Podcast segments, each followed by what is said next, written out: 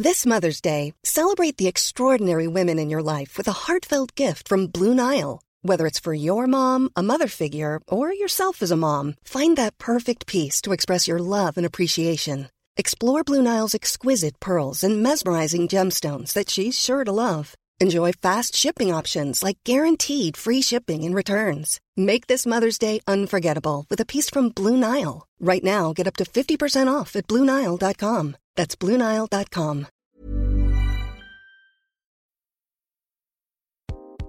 Bonjour tout le monde, je le sens. Vos oreilles sont bien lubrifiées pour laisser passer 45 minutes de sensualité. Vos membranes vont claquer de plaisir. Attention, crac crac. Non, ça n'est pas le bruit de vos tympans qui se percent et qui pissent de désir. Non, c'est le nom de cette émission qui fait bander les bad girls et mouiller les bandits. Et pour m'accompagner dans cette aventure lubrique, ma co-animatrice René Grosard. Bonjour René, ça va? Ça va T'es sûr Tu Bah veux, ouais, tu non, veux un va. petit test PCR Non, non, mais c'est Ok. bon, non, merci. Bah écoute, je suis vraiment heureux et gonoré de présenter ce podcast avec toi, René. Ça va, pas trop la trouille Waouh, tes jeux de mots m'épatite vraiment. Euh, Merci René. Il est là également avec nous. Il revient tous les mois comme l'herpès. C'est Maxime Donzel. Salut Maxime. Salut, et comme l'herpès fait aussi un peu mal. Ah, monsieur est généreux. Vous l'aurez compris, nous allons parler d'un thème très important, la santé. Alors je me dis, bon là, vous êtes bien installé chez vous à nous écouter. Vous vous dites, ah tiens, je vais écouter un podcast pour penser à autre chose qu'à mes problèmes de santé. Eh ben non, pas de chance. Non, cette émission est placée sous le signe des MST, mérite, santé, travail. Mais pas que. L'an dernier, on avait parlé de santé sexuelle, mais cette année, on va aussi se demander si le sexe en lui-même peut contribuer à la santé et au bien-être. Le sexe est-il en lui-même un médicament? Et si oui, par quelle voie il se prend? Est-ce que tu veux une doliprune dans ton ibuprofante? Est-ce vrai que le rédac chef de cette émission s'est pété le frein trois fois? Et au niveau de la sécu, est-ce que c'est cul de Ken Inquiné Bon, c'est plus crac-crac, c'est slam-slam. Alors depuis tout à l'heure, je parle de santé, mais attention à ne pas confondre avec, euh, par exemple, quand des bons amis qui se retrouvent à l'heure de l'apéro avec le bruit des cigales et qui trinquent sur le zinc et que Jeannot crie à tue-tête Santé! Non, c'est pas ça.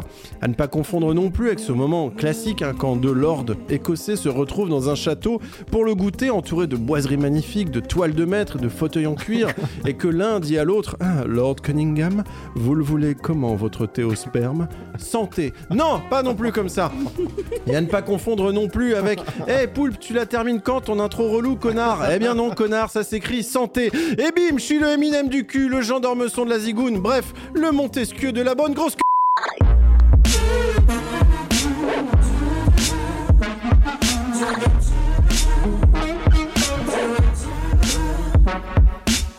Salut tout le monde et merci Poulpe pour cette intro qui est passée nickel comme un suppôt. Ah, merci Aujourd'hui, vous l'avez compris, on va parler de santé et ça m'a tout de suite fait penser à une amie géniale qui dit souvent quand elle va dans des teufs sex positives, un peu schlag, et ouais, ça existe.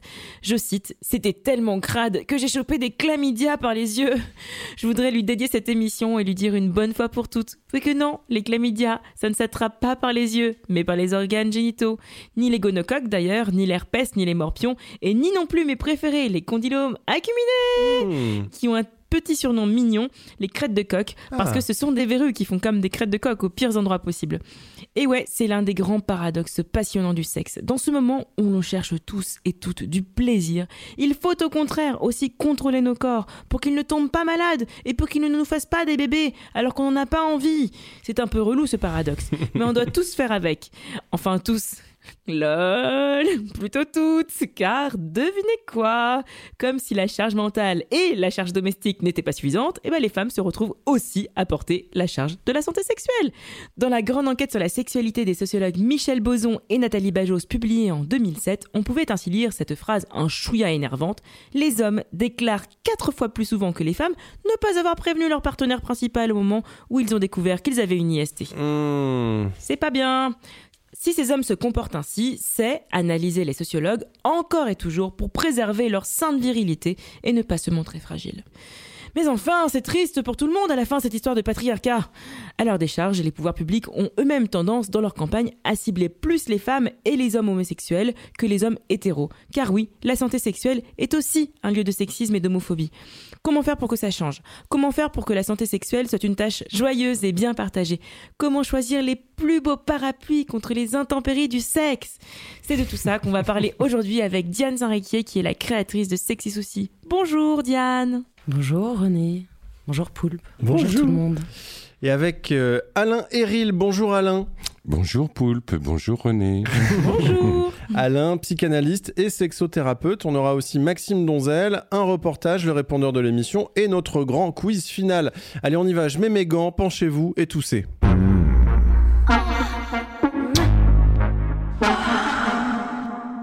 Alors Diane Saint-Réquet, tu fais de la prévention, de l'éducation sexuelle, tu es très présente sur les réseaux sociaux. Comment t'en es arrivée à t'intéresser aux questions de santé sexuelle? Euh, je m'y suis intéressée en devenant bénévole chez Solidarité SIDA à l'époque, euh, il y a un peu plus de 10 ans maintenant. J'avais du temps un peu, j'avais envie de mobiliser dans une asso et donc je suis tombée sur cette asso qui recrutait en disant genre hey, t'aimes parler de drogue et de sexe, viens. Et j'étais je peux faire ça. et du coup j'ai été formée chez eux, euh, donc euh, sur toutes les questions d'IST, de contraception. Mais déjà là-bas chez Solidarité SIDA, il y avait une approche euh, de la santé sexuelle qui in- incluait aussi les questions de plaisir, de désir, de genre, de rapport au corps, les questions de consentement, les questions LGBT, enfin voilà, vraiment plein de, plein de choses comme ça. J'ai eu encore euh, d'autres euh, d'autres formations, donc maintenant je commence à être un peu costaud. Et donc, tu animes depuis 5 ans donc, le programme de prévention Sexy Soucis. Euh, comment il est né ce projet en fait? Euh, Sexy Souci, il est, c'est né parce que, donc du coup, ça a commencé à faire un petit moment déjà que j'étais ch- chez Solidarité SIDA et euh, en gros, mes potes m'a- avaient identifié, ils avaient cerné à peu près que j'étais en train de- d'apprendre des trucs qui pouvaient éventuellement leur servir et se tournaient vers moi dès qu'ils avaient une galère. Écoute, euh, allô, la capote a craqué. Bon, typiquement ça, quoi. Mais, mais pas que ça. Ça pouvait être d'autres trucs aussi un peu plus euh, genre euh, relationnels et des trucs comme ça. Et je me dis, mais c'est marrant, c'était tous des gens un peu, pas forcément des geeks, quoi, mais des gens euh, qui savent se servir d'Internet, qui, quand ils ont une question, euh, ont quand même assez de ressources et tout, quoi, de, de capacité à chercher ces infos. Et je me dis, mais pourquoi ils se tournent tous vers moi, quoi? Il y a des trucs qui existent, quoi. Et en fait, euh, du coup, je me suis dit, mais qu'est-ce qui existe? Qu'est-ce qui manquerait? Et ce qui existait à l'époque, mais après ça a énormément changé depuis parce qu'il y a plein de youtubeuses, de comptes Instagram, il y a plein plein de choses en ressources sexo euh, qualitatives qui se sont lancées depuis. Euh, mais à l'époque, il y avait quoi en fait sur ces questions-là? Il y avait genre, on va dire sur la partie strictement mécanique, il y avait Doctissimo avec des réponses un peu au petit bonheur la chance entre quelque chose d'exact et quelqu'un qui va dire écoute, t'as un cancer de la bite, tranche-la tout de suite quoi. C'était un vrai il y problème. Il y, a très peu d'avis professionnels sur Noctissimo. Bah, en fait. ça a- je crois que j'ai l'impression que ça a Ouais. un petit peu changé, qu'ils ont un petit peu musclé leur équipe de modération avec des médecins justement qui peuvent dire attendez, euh, non, Ouais, ils- ne coupez ils- pas cet organe tout de Ils suite. viennent de fermer le forum euh, sexo. Ah ouais, d'accord. sur Noctissimo. ah, je savais pas.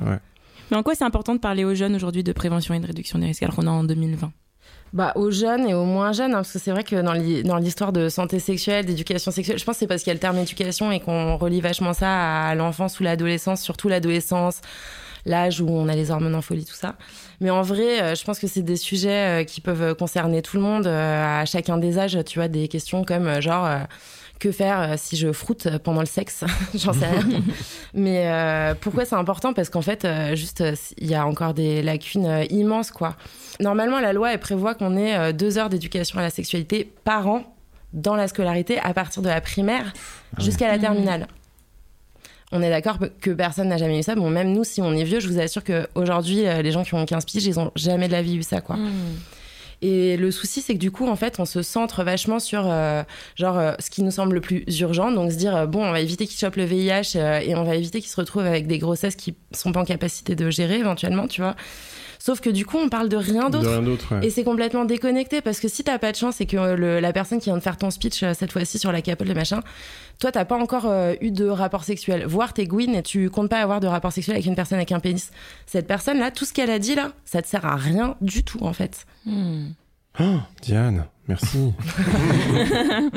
Dans ton émission Sexy Souci, quelles sont les questions qui te sont euh, le plus posées justement? Alors il y a un peu de tout. Euh, tout à l'heure je parlais de fruit parce que c'est un sujet qu'on a fait il y a pas si longtemps. Puis le mot est bien. Et on aime ce mot. J'aime bien ce mot moi aussi. Mais euh, en fait, ça va de trucs euh, qui peuvent paraître euh, un petit peu euh, légers euh, ou drôles à des trucs qui sont franchement plus euh, sérieux, euh, comme euh, des questions autour de euh, comment on gère de se sentir mieux dans son corps, dans sa sexualité après un viol, comment on s'épanouit sexuellement quand on est en situation de handicap. Et après, tu as des questions genre en mode comment on gère un fruit, voilà. Mais sinon, sur le truc qui m'a marqué, en tout cas même avant que ça devienne une émission et tout, que c'était juste un site où je répondais aux questions des gens, c'était le truc qui revenait le plus souvent, c'était est-ce que je suis normale Est-ce Wow. que mon corps il est normal Est-ce que ma façon de fonctionner elle est normale Est-ce que mes fantasmes ils sont normaux Est-ce que je suis normale C'était vraiment euh, hyper hyper présent quoi. C'est un peu bouleversant, je trouve. Ouais, Ouais. Ouais, ouais. Que- Ça, c'est ce qui t'émeut, mais est-ce qu'il y a des choses qui te font rire aussi Est-ce qu'il y a des choses qui t'agacent C'est c'est quoi tes réactions Enfin, tu peux nous raconter un peu ce qui te. Ben, ça dépend, mais en tout cas, l'avantage d'avoir. euh, Après, sur les stands, voilà, quand je suis en direct avec les gens, j'enfile mon plus, euh, ma plus grande euh, diplomatie et voilà. Mais l'avantage quand je réponds à des questions derrière un écran, c'est que j'ai le temps de faire oh là là, mais pas vrai. Des fois, tu vois, quand il y a des gens qui m'envoient une question, genre euh, Jean-Michel m'envoie une question, genre comment convaincre ma femme d'accepter la sodomie? Et là, Ah. par exemple, ça c'est une belle surprise que j'ai eue il y a pas longtemps parce que j'ai eu cette question qui est quand même pas si originale parce que je l'ai eu quand même un certain nombre de fois. Donc Jean-Michel, me- qui s'appelait pas Jean-Michel, mais me demande comment convaincre ma femme pour la sodomie parce que vraiment euh, j'ai très envie, euh, mais euh, j'arrive pas à la convaincre. Et où je lui ai répondu un, un peu en substance, en mettant un peu des gants, mais pas trop. Écoute, euh, commence par explorer ton propre plaisir anal et surtout fous la paix à ta femme. et alors là, franchement, bonne surprise, le mec m'a répondu Ah ouais, est-ce que je devrais essayer tout seul? Est-ce que t'as des conseils? J'étais là, oh my god, there is hope. C'est C'est trop c'est une bien. réponse qui va rester dans les annales. Ah, bon. Alain Héril, le sniper. Qu'est-ce qu'il y a comme tabou, comme sujet où tu sens que les gens ont encore du mal à en parler? Dans les trucs tabous, je pense que voilà, il y a les questions euh, qui sont euh, liées aux identités de genre, aux pratiques qui sont différentes aussi. J'ai déjà eu des des questions, par exemple, de personnes jeunes qui commençaient, euh, quand je dis jeunes, c'est genre ados, on va dire, et qui commençaient à sentir, par exemple, qu'elles avaient des attirances qui étaient peu conventionnelles. Et je te parle pas juste d'être queer ou LGBT, d'accord? Genre, j'ai 15 ans et je commence à me dire que, ah, euh, j'ai j'ai un- une attirance ou un truc particulier avec les pieds ou avec tel truc, tu vois et là, euh, Oui, c'est les débuts de fétichisme et... carrément. Donc Ouais. en fait, tous les trucs qui encore aujourd'hui, on va dire, sont considérés par la société à large comme euh, déviants, déviants Mhm. de justement cette norme, ils continuent à être tabous, ça continue d'être compliqué d'en parler, tout simplement parce qu'en fait, tu sais pas euh, comment va réagir la personne en face. J'ai l'impression aussi que, euh, par exemple, dire euh, euh, euh, ben euh, moi j'ai pas plus que ça envie de baiser ou euh, moi j'ai pas d'orgasme à chaque fois mais je m'en fous en fait. Euh, tu vois ça Mhm. c'est peut-être aussi des trucs qui sont compliqués notamment par exemple pour des meufs féministes et tout chez qui il y a une ah t'es féministe bah vas-y branle-toi le clito quoi tu vois genre injonction à la libération via la sexualité. Et du coup, comment tu fais pour inclure euh, tous les types de sexualité dans ton discours? Comment tu fais pour que tout le monde se soit bien, se sente bien à la maison?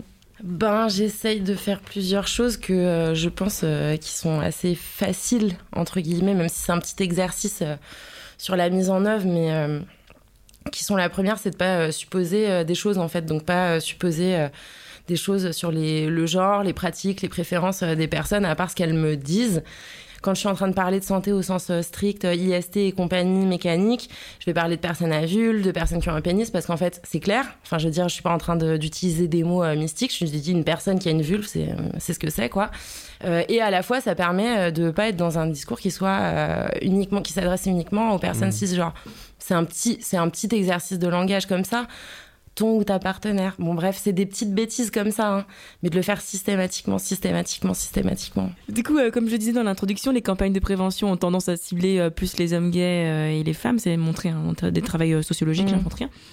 Qui donc on pourrait cibler plus, à ton avis, comme autre type de population Bah oui, c'est sûr que ce serait intéressant de, de cibler les mecs hétéros aussi, euh, ne serait-ce que pour cette idée de la charge dans les rapports hétéros, parce que déjà la charge contraceptive, bon, à immense majorité, c'est les meufs qui la portent, et financièrement, et en temps, et en impact sur leur corps, quoi. Mais la charge de la, de la protection, en fait, euh, vis-à-vis des IST aussi, en fait. Euh, parce que, évidemment, hashtag not all men, mais euh, y a, elles sont plus souvent à se dire ah ok si je veux qu'en tout cas il y ait une protection pendant ce rapport c'est moi qui vais devoir ramener les capotes parce que sinon je vais me retrouver face à un mec qui me dit bah on en a pas mais ce serait trop dommage quand même on est là je bande tu vois on y va quoi Aujourd'hui, qui parle de santé sexuelle Euh, Tout à l'heure, je parlais des comptes sur YouTube, sur Instagram, etc. Il y a des mecs, mais il y en a peu. Il y en a très, peu. très peu les qui s'emparent du truc, quoi. surtout, il y en a très peu. Ouais. Ouais. Même gay, il y en a pas tant, mais effectivement, des mecs hétéros, euh, Ouais, très très peu de mecs hétéros qui animent des émissions sur la sexualité. ouais, ouais. Tu viens de not all mener, là. Je, je- non, je suis d'accord. Tu as commencé euh, il y a 5 ans ton projet euh, Sexy Souci. Est-ce que tu vois une évolution sur les questions de santé sexuelle depuis 5 ans? Euh, bah, il se passe quand même des choses quoi. Depuis 5 ans, j'ai l'impression qu'en tout cas, euh, si on place la... si on parle de santé sexuelle comme genre euh, pas que les IST, mais aussi les questions autour du corps, les questions Ouais. autour du consentement, etc. Depuis 5 ans, il se passe des trucs de, de fou un peu quoi. Euh, Voilà, moi je vois passer genre les lycéennes qui se mobilisent euh, autour de leur Bien hashtag sûr. et tout ça, qui sont là. Ah, vous voulez nous censurer, mais très bien, mais nous demain on est tout en crop top en fait et vous allez rien faire. et voilà, moi je trouve ça. J'ai l'impression qu'il y a quand même de la, il y a de la mobilisation, il y a de la conscientisation. Après, ça, c'est mon côté optimiste. hein. Et toi, Alain, du coup, t'es euh, sexto- sexothérapeute, pas sextothérapeute. C'est- un peu chelou, en J'ai fait, j'ai comme imaginé, activité. mais j'ai imaginé le métier, c'est pas mal. J'en ai besoin, euh. On peut, on peut faire une école. Mais du coup, qu'est-ce que tu penses de toute cette nouvelle génération qui parle de sexualité comme ça, sur les réseaux sociaux? Bah, moi, moi, évidemment, je trouve ça euh, extrêmement, extrêmement intéressant. Et puis, euh, et puis, moi, je reste très optimiste aussi sur la manière dont la sexualité peut, peut évoluer, et surtout euh, dont on sort euh, du terrain binaire, euh, dont, dont on peut rentrer effectivement dans une sexualité qui est euh, décloisonnée. Moi, ce qui m'intéresse dans la sexualité de- depuis euh, depuis le temps que je, je travaille autour de ça, c'est-à-dire depuis que je suis né, c'est c'est vraiment la question du désir, quoi. Comment s'organise le désir Tu vois, de, de de pas être simplement au niveau au niveau mécanique, au niveau du truc qui rentre dans le machin et tout ça, mais voilà, qu'est-ce qui fait qu'on est des êtres de désir et qu'on est des êtres de désir finalement sans limite?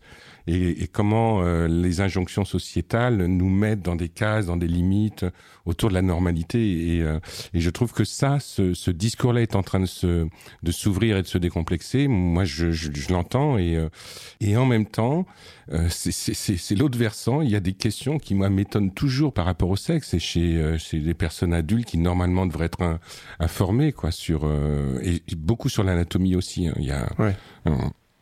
Euh, Est-ce que le public de Diane, est-ce que tu le vois toi aussi dans ton travail? Est-ce qu'il y a des jeunes qui viennent euh, Alors euh, oui, ce qu'il faut, ce qu'il faut savoir, c'est que moi j'ai- remplacé le doc à Fun Radio pendant deux ans. D'accord. Donc du coup, j'étais en contact avec ce public-là, même si c'est il y a, il y, a, il y a une bonne dizaine d'années, et j'ai commencé à voir l'essor de ça, de questions qui étaient des questions sur sur l'intimité, sur le rapport à l'autre, sur le rapport à soi, et qui étaient des questions très très ouvertes et euh, et je dirais euh, presque très émouvantes aussi. C'est- C'est-à-dire tout d'un coup, il y a, il y a quelque chose qui était en train d'émerger. Maintenant, je consulte plus, euh, je, je, je forme surtout des thérapeutes et j'essaye de faire en sorte de de les former à avoir un regard sur la sexualité qui soit qui soit ouvert et qui soit pas hétéronormatif euh, comme c'est dans beaucoup de cours de sexologie à la fac quoi c'est Ouais. euh, et ça c'est terrible quoi C'est dingue. Ça continue quoi. ça continue Ouais. ouais. Euh, Diane, sache que tu n'es pas la seule à scruter les soucis sexuels des gens. Regarde, juste à côté de toi, il est là avec sa petite blouse et sa sonde, tel un proctologue du web. Il sonde les reins et les anus des internautes et nous en ramène l'essence. C'est Maxime Donzel avec SOS Plaisir. Oui, Poulpe, bah, Diane euh, le rappelait tout à l'heure, hein, si tu as un bobo Kiko, le premier truc à faire, c'est d'aller regarder sur Doctissimo. Ou c'était l'inverse Non, ça- ah, c'est l'inverse que tu disais. Euh, en tout cas, euh, c'est clair que les internautes se tournent beaucoup vers les forums pour parler de leurs problèmes de zézette, euh, et parfois sans réponse. Alors on a essayé d'y répondre, nous, avec ce message par exemple de Seb underscore 43. Bonsoir, j'ai 18 ans. J'ai remarqué depuis une semaine des problèmes au niveau de mes testicules. Le premier souci, c'est que mes slips sont toujours humides au niveau des testicules. Est-ce que ça veut dire que mes testicules transpirent?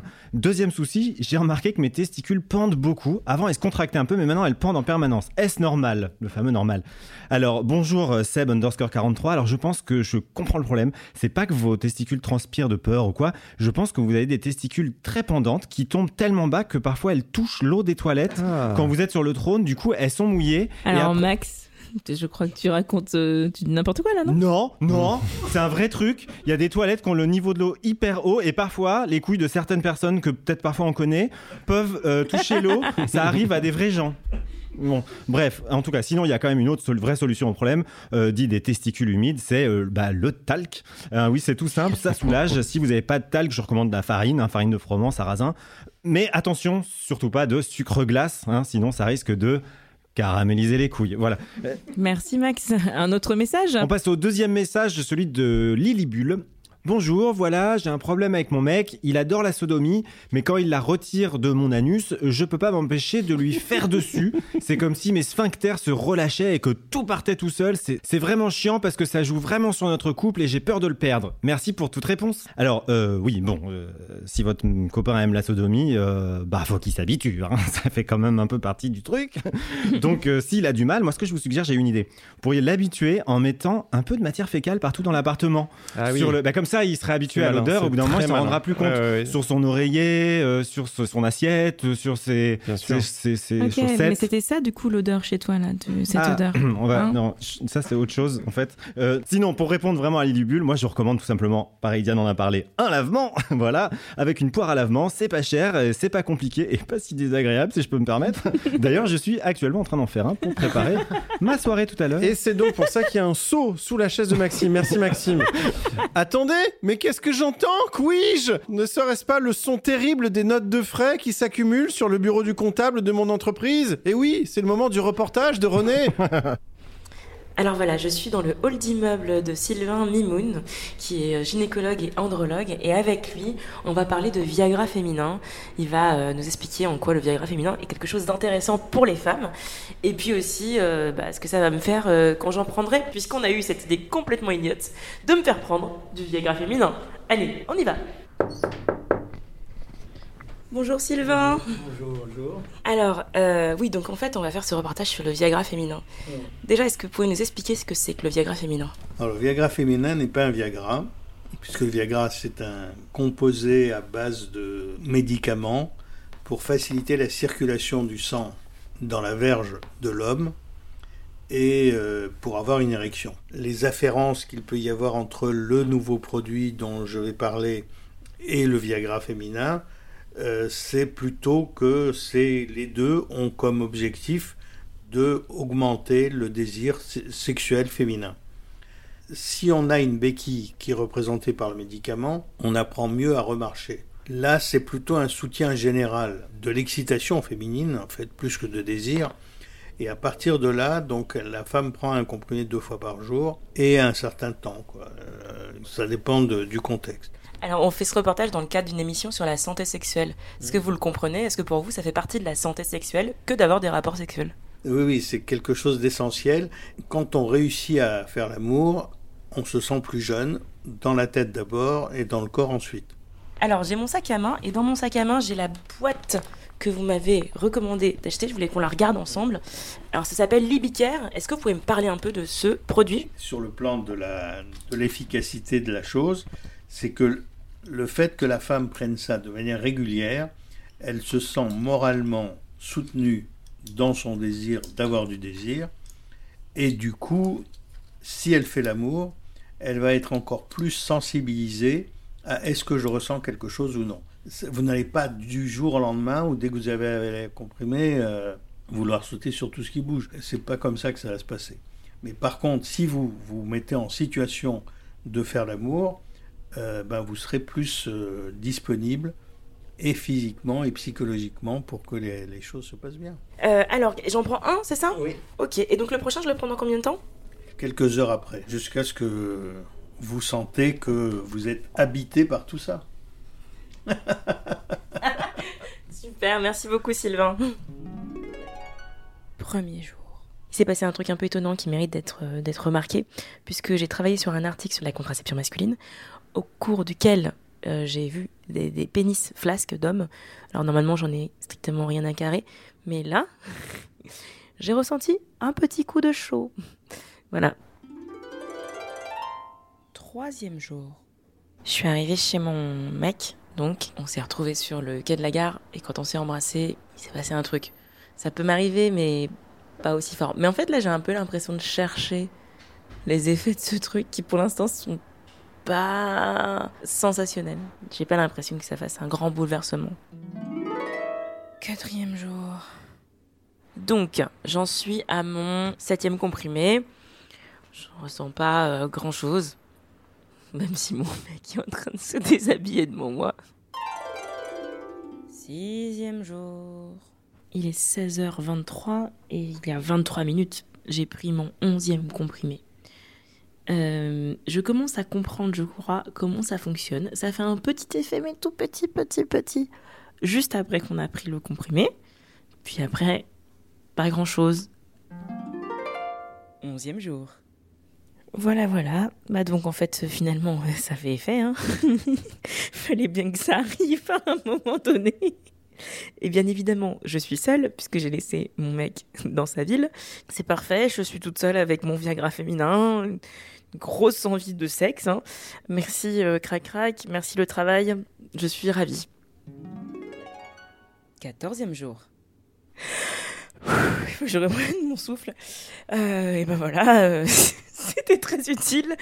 Merci beaucoup le Viagra féminin pour cette relation sexuelle euh, que, que nous venons d'avoir et qui était très agréable. Et, euh, en fait, peut-être que ça marche finalement, sinon on s'en tient à ce qui vient de se passer.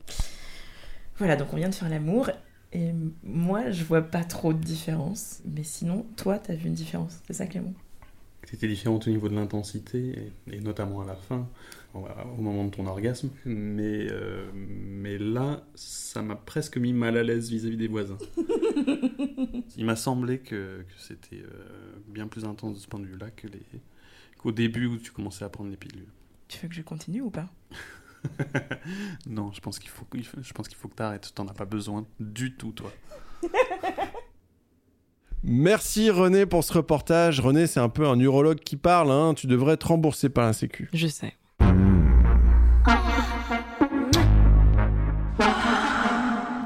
Je me tourne vers notre deuxième invité, Alain Héril, pour l'instant sniper de l'émission, mais tu es aussi euh, psychanalyste, sexothérapeute et l'auteur d'un livre sur l'orgasme thérapeutique. Est-ce que tu peux nous expliquer ce que c'est? Attention, je n'ai pas mon bac.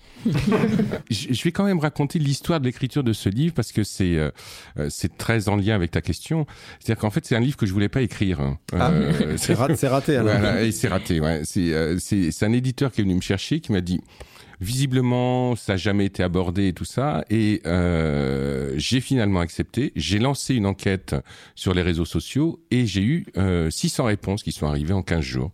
C'est-à-dire que j'ai eu tous ces témoignages-là et je me suis aperçu qu'il y avait plein de personnes qui naturellement allaient vers la sexualité pour euh, pour l'utiliser comme moyen antidouleur, euh, voilà, et de façon complètement complètement naturelle. Alors pour être bien clair, je suis pas en train de dire que les orgasmes soignent le cancer, bien sûr, mais en tout cas, euh, c'était vraiment très intéressant d'avoir euh, euh, d'avoir ces témoignages-là parce que tout d'un coup, il y a un rapport naturel entre désir, orgasme et santé qui m'est qui m'est apparu et à un niveau que je ne auquel je ne m'attendais pas. Pas. Ouais. Donc le sexe peut soigner le corps humain.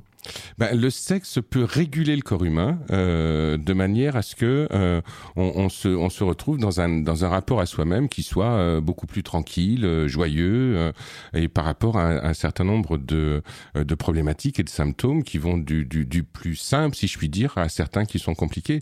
Et, et effectivement j'ai eu beaucoup de témoignages aussi par rapport à, à l'endométriose qui est quand même largement sous-diagnostiqué euh, et qui entraîne beaucoup de douleur à la pénétration et avec euh, des, euh, des pratiques masturbatoires euh, et qui font redescendre le taux de douleur à la, à la pénétration. Qu'est-ce que ça a comme impact sur la santé psychique, on va l'appeler comme ça?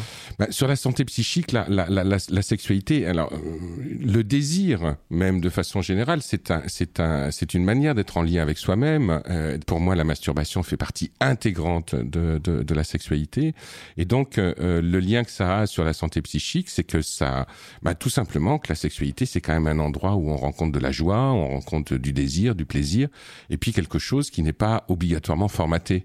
Je pense que ce que les gens apprennent à, à travers la sexualité, c'est tout simplement la liberté. La liberté d'être eux-mêmes, la liberté d'être eux-mêmes dans leur rapport au désir et au plaisir. Et ça, c'est quand même quelque chose qui est, qui est très important et qui va un peu à l'encontre de ben, suis-je normal? Bien sûr. euh, Qu'est-ce qu'il faut faire? Euh, Quel est le mode d'emploi? Et tout d'un coup, il y, a quel- il, y a, il, y a, il y a quelque chose qui devient beaucoup plus, euh, beaucoup plus libre et je dirais même beaucoup plus libertaire aussi dans, dans la façon d'être en lien avec soi-même.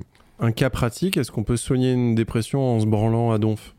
Le problème de la dépression, c'est que quand on est dépressif, on prend des antidépresseurs et les antidépresseurs euh, Hmm. calment la libido. La libido, donc, ouais. donc, du coup, euh, bah, ça tourne en rond. hein. Mais l'une l'un des moyens de sortir de la dépression et de commencer à s'en sortir, c'est le retour de la libido, c'est le retour de la circulation de la libido.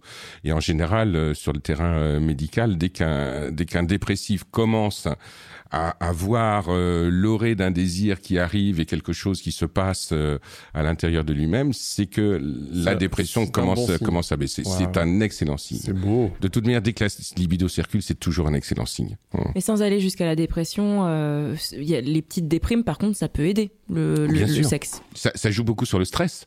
Mmh. Par exemple, euh, parce que le stress peut entraîner, euh, peut entraîner des déprimes, euh, des états où on n'est pas très bien avec soi-même, où on est tendu. parce qu'au-delà de la dépression, il y a tout le registre de l'anxiété, par exemple, tous ces terrains anxieux qui peuvent être largement balayés et régulés par par la sexualité. Certaines femmes se masturbent parce qu'elles ont l'endométriose ou leurs règles. Comment ça marche en fait ce, le, le- le- La masturbation, lorsqu'on est en montée orgasmique, et à plus forte raison quand on a des orgasmes, et, même euh, dans, les espaces intermédiaires entre les orgasmes, il y a un certain nombre de euh, d'hormones qui sont produites par le cerveau, qu'on connaît bien, sérotonine, ocytocine, dopamine, euh, voilà, qui sont euh, endorphines aussi, qui sont des hormones régulatrices. Mais c'est pas que dans le cerveau, c'est-à-dire que c'est pas simplement cérébral, c'est que ces hormones, quand elles sont produites, ensuite elles vont dans le corps. Et le corps, euh, bah, comme ça le régule, il renvoie l'information au cerveau, ça me fait du bien et le cerveau continue.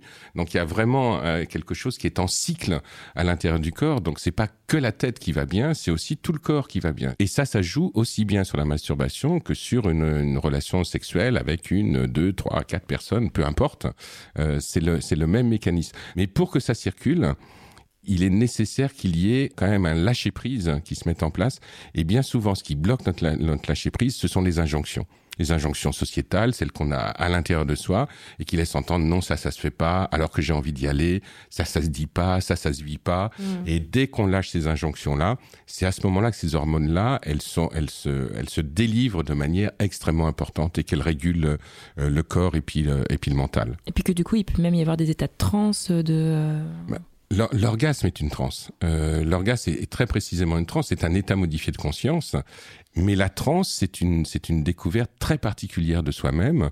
Et, et l'orgasme, oui, entraîne sur ces terrains-là. C'est, euh, et là, c'est plus le- la normalité qui joue, c'est vraiment la rencontre avec, euh, avec des espaces de soi-même qui sont euh, souvent euh, étonnants et joyeux. Diane et Alain, vous êtes euh, donc vraiment tous les jours co- confrontés aux problèmes de sexualité. Euh, tous les jours, j'imagine, votre messagerie est remplie de messages liés à tout ça. Est-ce que vous, ça va dans votre vie sexuelle à vous? Vous arrivez à faire la part des choses? Tu veux répondre en premier? Moi, ça va super bien dans ma vie sexuelle. Non, mais c'est vrai. Dans, moi, franchement, euh, moi, je hein. suis sortie de l'hétérosexualité, je vis ma meilleure vie. euh, je- Bravo. C'est trop bien. Voilà. C'est vrai qu'on peut applaudir. Vous pouvez le faire vous aussi chez vous. Ben, moi, moi je, je dirais que ça a enrichi ma vie sexuelle. D'accord. Euh, parce que euh, quand j'ai commencé à travailler sur le sur le terrain euh, de la sexualité, euh, moi j'ai appris énormément de choses en écoutant mes patients, en lisant des bouquins, en rencontrant des gens, euh, voilà, en essayant d'être un peu un peu ouvert. Donc du coup, ça a modifié ma sexualité parce que ça a mis en moi une curiosité. Ouais. Euh, voilà, et, et je pense que la, la base d'une bonne sexualité, c'est quand même d'être curieux curieux de soi, curieux de l'autre, euh, curieux, mais qu'est-ce que tu fais, comment tu le fais, mais pourquoi tu le fais, et, et de s'apercevoir aussi qu'on a envie de le faire et qu'on a envie de le découvrir. Donc, euh, donc oui, moi je trouve que les, euh, moi je pars du principe qu'on a plusieurs sexualités, euh, qu'on n'en a pas qu'une, qu'on a plusieurs, qu'on découvre tout au long de sa vie, et peut-être qu'une sexualité épanouie, c'est de se donner la possibilité de vivre toutes ces sexualités et de les visiter, et puis euh, voilà, c'est euh, nous sommes un musée érotique et sexuel à l'intérieur de nous, absolument extraordinaire. Bien, je prends un ticket et je viens demain, Alain. quand on a mal au ventre, on appelle SOS médecin. Quand on a vraiment très très mal au ventre, on appelle les urgences. Et quand vraiment vraiment on veut raconter une histoire de cul bien dégueulasse, on appelle crac crac et on laisse un message sur notre répondeur. Et pour cette émission, je vous cache pas qu'on est sur un bouquet garni. Les gens ont été très généreux. Donc on a dû faire un gros tri, mais donc voici le meilleur du public de crac crac sur le répondeur. Début de relation, je taille une pipe à mon conjoint, il me dit qu'il se sent mal. Euh, on appelle les pompiers, résultat des courses, il est hospitalisé pendant 7 jours pour une myocardite. Au bout de quelques jours, je vais lui rendre visite pour prendre des nouvelles et je lui propose gentiment de finir le travail dans les toilettes de sa chambre. En pleine euh, partie de sexe, en plein préliminaire, j'étais en pleine fellation avec mon mec et là il me dit Oh, je veux trop qu'on essaye ton plug. Un peu étonnée, je dis Moi, j'ai pas particulièrement envie. C'était en fait pour lui. Donc, euh, on reprend, euh, tout se passe bien et puis tout se passe très très bien. Et à un moment, mon, club a disparu dans les profondeurs abyssales de son anus. Donc, tout s'est bien passé. Il y a eu plus de peur que de mal. Mais je pense qu'il a passé un très très bon moment. Première sodomie, au moment où il se retire, mes fesses libèrent de l'air comme un ballon de baudruche qui se dégonfle très bruyamment, et même en serrant les jambes, rien n'y fait, mon anus est incontrôlable et je pète pendant plus de 5 minutes, facile. Un jour, j'étais avec un mec qui ne savait pas que euh, les boutons de fièvre étaient de l'herpès. Euh, du coup, euh, eh ben, il m'a fait un cunilingus et m'a expliqué le lendemain qu'il soignait ses boutons de fièvre avec de l'huile d'olive. J'ai j'ai eu une petite frayeur. Merci à nos auditrices pour tous ces messages généreux qui montrent que la France est un grand pays. Je crois qu'on est tous d'accord avec ça. Vous trouvez pas qu'il fait de plus en plus chaud là sur le plateau? Non? Ouais, ouais, ouais. Un peu, non? Ouais, ouais. Bah ça tombe bien, parce qu'on a le thermomètre de cette émission, il prend la température bien au fond de la pop culture. Et pas par le truc qu'on espère Voici Maxime Donzel et sa rubrique Culture Beat Oui, bonsoir, je m'appelle Maxime et je vois des beats partout dans la pop culture. Alors pour cette spéciale sexe et santé, je me suis demandé si les films ne nous donnent pas de trop mauvais exemples. Oui, si les scènes de cul dans les films ne seraient pas un peu dangereuses pour la santé dans la vraie vie. Puisque moi, bah comme tout le monde, hein, quand je vois un truc au cinéma, après, bah je le fais. hein. Euh, C'est comme ça que j'ai niqué ma porte de salle de bain après avoir vu The Shining. Super, merci. Alors, je vais essayer d'éviter à nos auditeurs quelques désagréments d'ordre sexuel. On commence avec une des plus célèbres scènes de sexe au cinéma dans Tant qu'il y aura des hommes, un film de 1953 avec Burt Lancaster et Deborah Kerr qui s'enlacent sur le sable alors que la marée monte sur leur corps. Elle est belle, il est beau, il l'embrasse, elle s'abandonne et là il lui fait du slut shaming. Oh, personne ne m'a jamais embrassé comme ça. Pas un seul. Parmi tous ceux qui t'ont tenu dans leurs bras. Où veux-tu en venir? Peut-être que ce n'est pas ta première promenade sentimentale sur une plage. Ah, les années 50 C'était une autre... euh, non, enfin, c'était déjà comme maintenant, en fait. en, en tout cas, cette scène est devenue mythique alors que ce qu'elle représente est potentiellement très dangereux. Le sable peut créer par frottement des lésions sur la zone génitale et favoriser les infections. Et puis, désolé de casser votre trip romantique, mais la plage, c'est immonde. Il y a des mouches de sable porteuses de maladies. Et puis, on dit que la mer, c'est dégueulasse, les poissons baissent dedans, mais la plage, c'est encore plus dégueulasse. Les oiseaux chient dessus. On trouve 100 fois plus de matière fécale sur le sable que dans l'eau. La dame, là, elle repart de là, euh, elle est pas bien, normalement. Hein. Bon, alors, je sais que le but des films, hein, normalement, c'est de nous faire croire à l'impossible. Et il y en a quand même un peu poussé le bouchon. C'est par exemple Mr. and Mrs. Smith avec Brad Pitt et Angeline Jolie. L'histoire de deux tueurs à gages qui sont mariés et qui sont pas au courant qu'ils sont tueurs à gages. Ok, bon, c'est un peu gros. On les embauche pour s'entretuer. Ok, là, ça fait beaucoup. Et ils essayent vraiment de s'entretuer. Ouais, bon, ça, ça commence à devenir très con. Et pourtant, le truc le moins crédible du film, c'est même pas ça. Après s'être battus dans toute la maison, après avoir pété tous les meubles, toutes les fenêtres à coups de mitraillette, ils font l'amour par terre sur un petit air d'accordéon.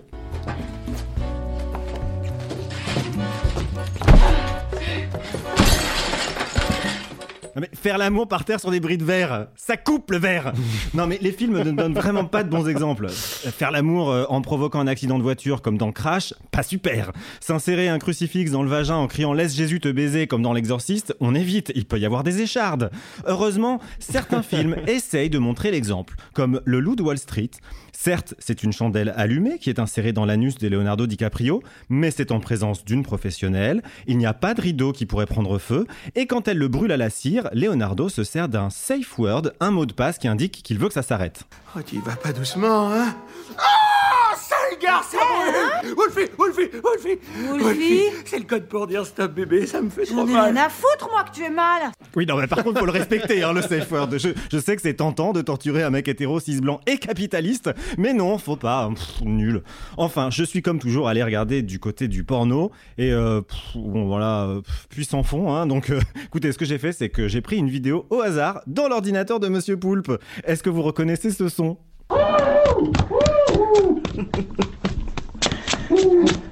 C'est une femme qui boxe les couilles d'un homme. C'est très sympa. Alors franchement, je me suis renseigné pour être sûr qu'il n'y avait pas trop de risques pour la santé. Alors bon, c'est sûr que ça peut abîmer les articulations des doigts au bout d'un moment, mais si on met de la crème, franchement, il n'y a pas de souci. A priori, vous pouvez y aller, c'est sans risque pour une fois. Merci Maxime. Bon, après la vidéo que t'as prise sur mon ordi, c'était pas du tout du porno, c'était pendant mon anniversaire. Bref.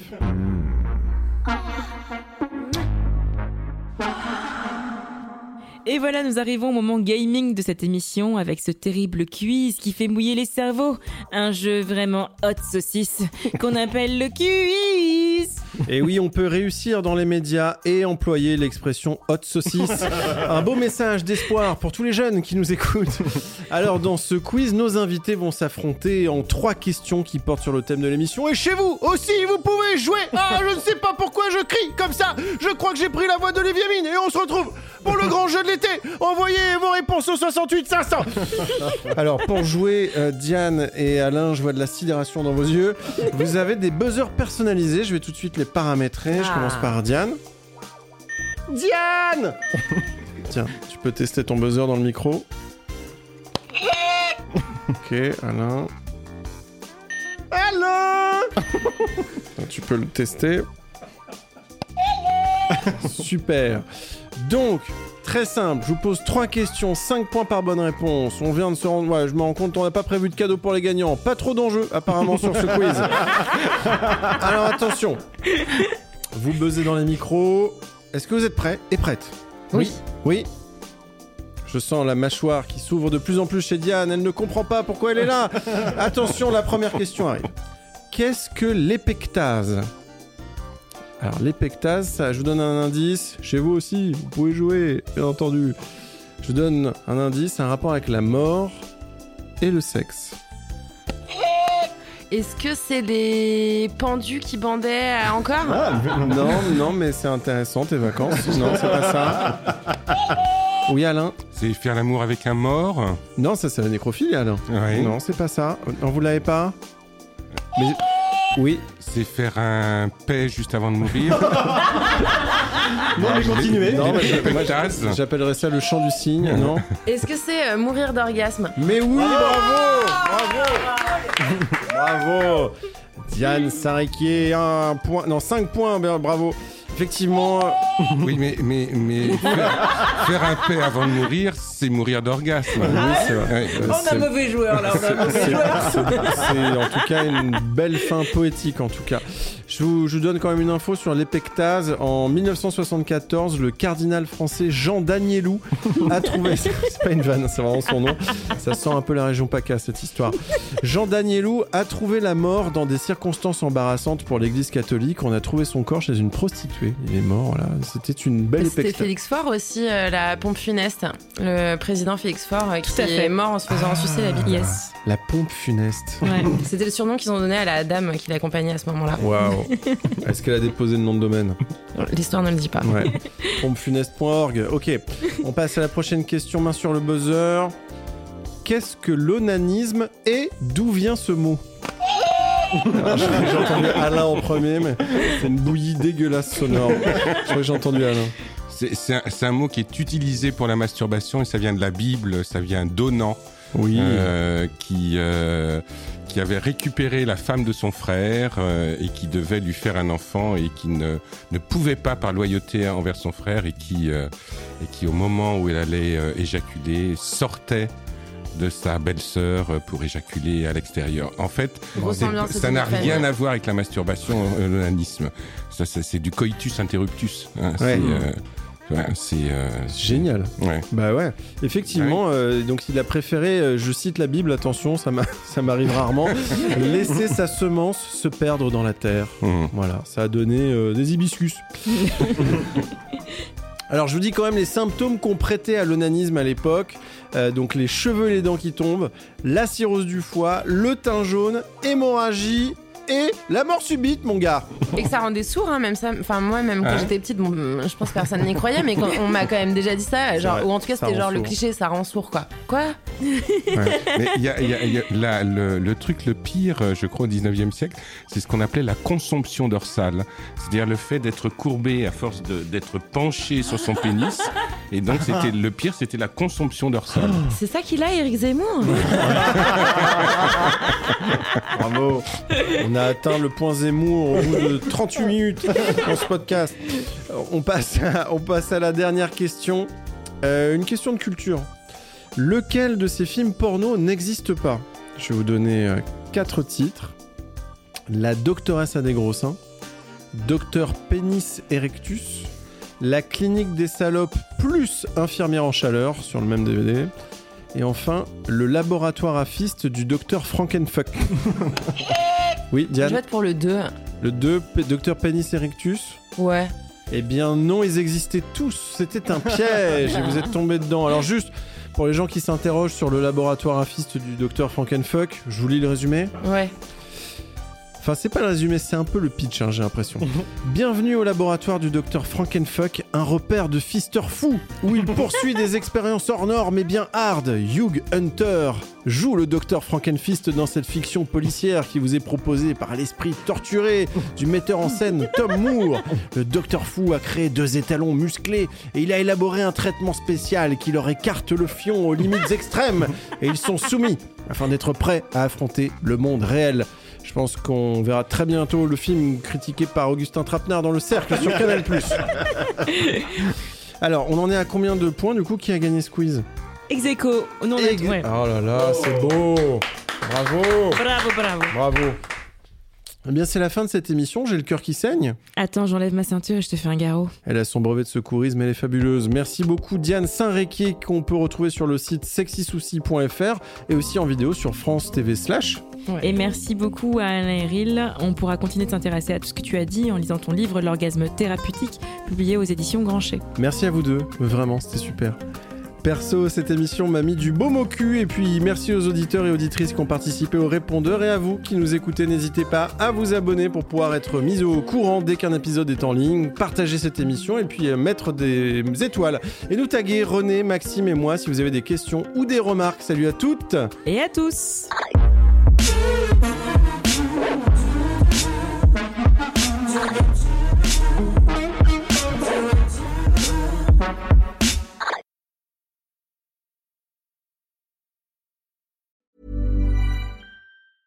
When your skin feels nourished and glows, you radiate confidence. Osea makes giving your skin a glow up easy with their clean, clinically proven Mega Moisture Duo. This seaweed powered duo features two of Osea's best sellers, Undaria Algae Body Oil and Undaria Collagen Body Lotion. Glow from the inside out. Get 10% off your first order with code GLOW at OseaMalibu.com. That's O S E A Malibu.com code GLOW.